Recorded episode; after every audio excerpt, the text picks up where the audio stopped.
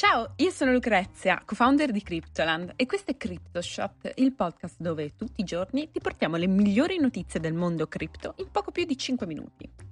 Oggi è venerdì 21 ottobre e iniziamo parlando della volatilità di Bitcoin che si sta stabilizzando mentre le valute fiat crollano. Poi daremo uno sguardo a Ripple che potrebbe aver ricevuto la spinta decisiva per vincere il caso contro la SEC. E infine ottime notizie per gli appassionati del Signore degli Anelli. Oggi è stata lanciata la primissima collezione NFT di uno dei film più amati di sempre. Ma prima di cominciare vi ricordo che potete ascoltare CryptoShot tutti i giorni su Spotify, Google Podcast ed Apple Podcast. E se vi piace il lavoro che facciamo, ricordatevi di iscrivervi per non perdervi neanche un episodio. Bene, cominciamo. Dopo la sua nomina avvenuta il 6 settembre, l'ex primo ministro del Regno Unito Liz Truss ieri ha rassegnato le dimissioni dopo solo 45 giorni in carica, guadagnandosi il titolo poco invidiabile di primo ministro più breve della storia. Certo è che Truss non si è trovata in una situazione semplicissima, ha ereditato la carica insieme ad una moltitudine di problemi da affrontare, tra cui l'aumento vertiginoso dei costi energetici, l'aumento dell'inflazione e l'imminente recessione. Tuttavia i membri del suo stesso partito si sono rivoltati contro di lei e hanno criticato la sua gestione del cosiddetto mini budget.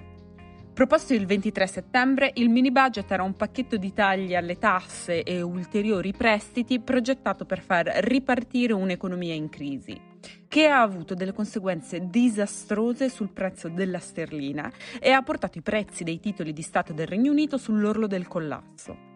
Infatti, nelle ultime settimane la sterlina ha visto un forte aumento della sua volatilità rispetto al dollaro.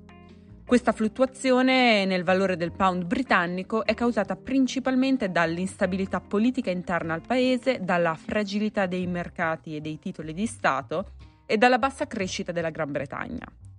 Se guardiamo al mercato cripto, invece, la volatilità di Bitcoin rispetto al dollaro è scesa al punto da convergere quasi con la sterlina. Da metà settembre il movimento nel prezzo di Bitcoin è rimasto nella fascia compresa tra 18.100 dollari e 20.500.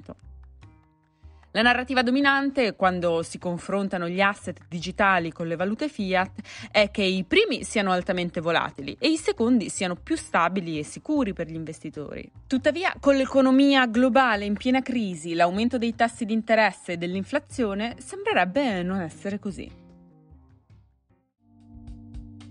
Sei un sostenitore di Bitcoin e vivi nel nord Italia?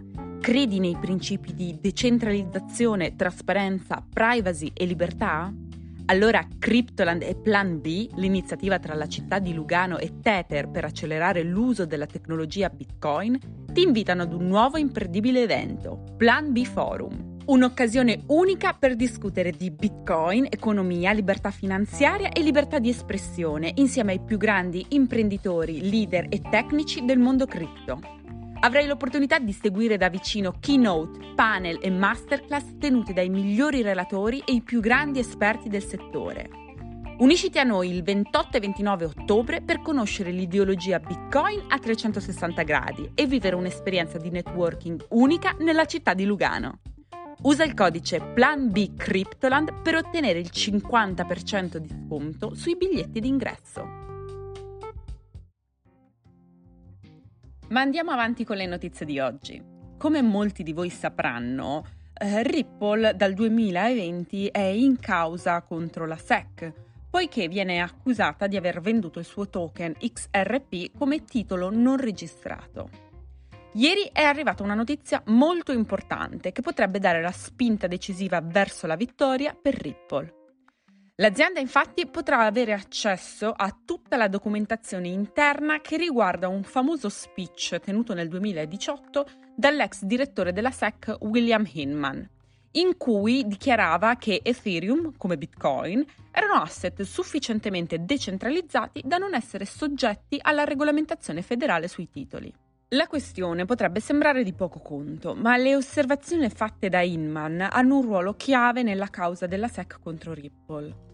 La diffusione di questi documenti è stata oggetto di forti resistenze da parte della SEC, forse proprio perché avrebbero potuto consegnare definitivamente la vittoria nelle mani di Ripple. Ma il mese scorso un giudice distrettuale federale ha respinto i tentativi della SEC di impedire a Ripple di accedere a questi file, che dovrebbero contenere degli elementi in grado di spostare l'ago della bilancia del processo a favore di Ripple.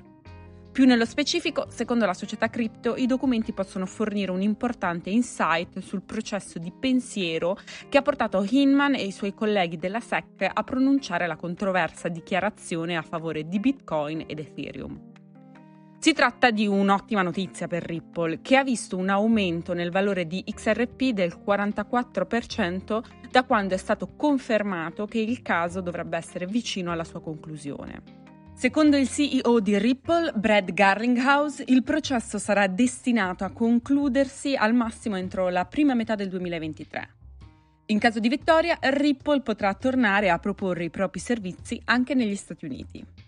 Vale la pena sottolineare che l'attuale presidente della SEC, Gary Gensler, non ha mai commentato pubblicamente il discorso di Hinman, Comunque vada a finire, il contenuto di questi documenti scotta a sufficienza da aver messo in allarme gli avvocati della SEC.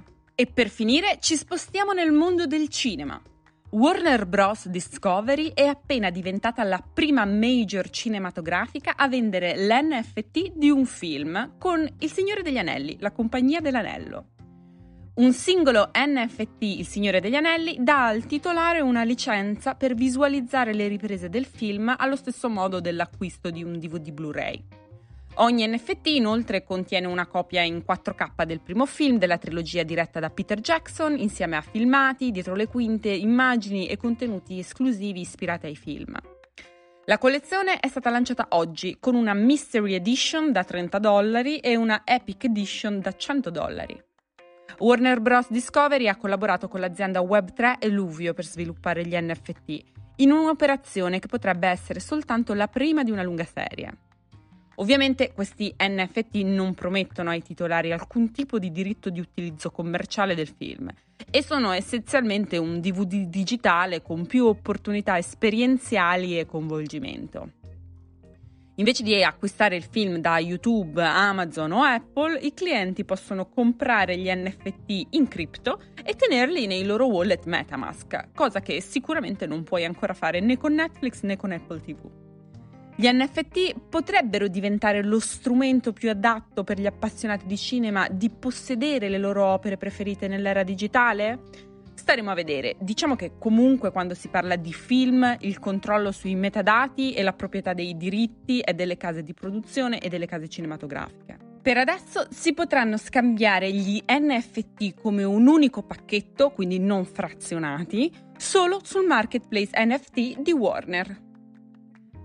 Anche per oggi è tutto. Io sono Lucrezia, vi ringrazio di avermi ascoltato e vi aspetto lunedì per una nuova puntata di CryptoShop. Buon weekend!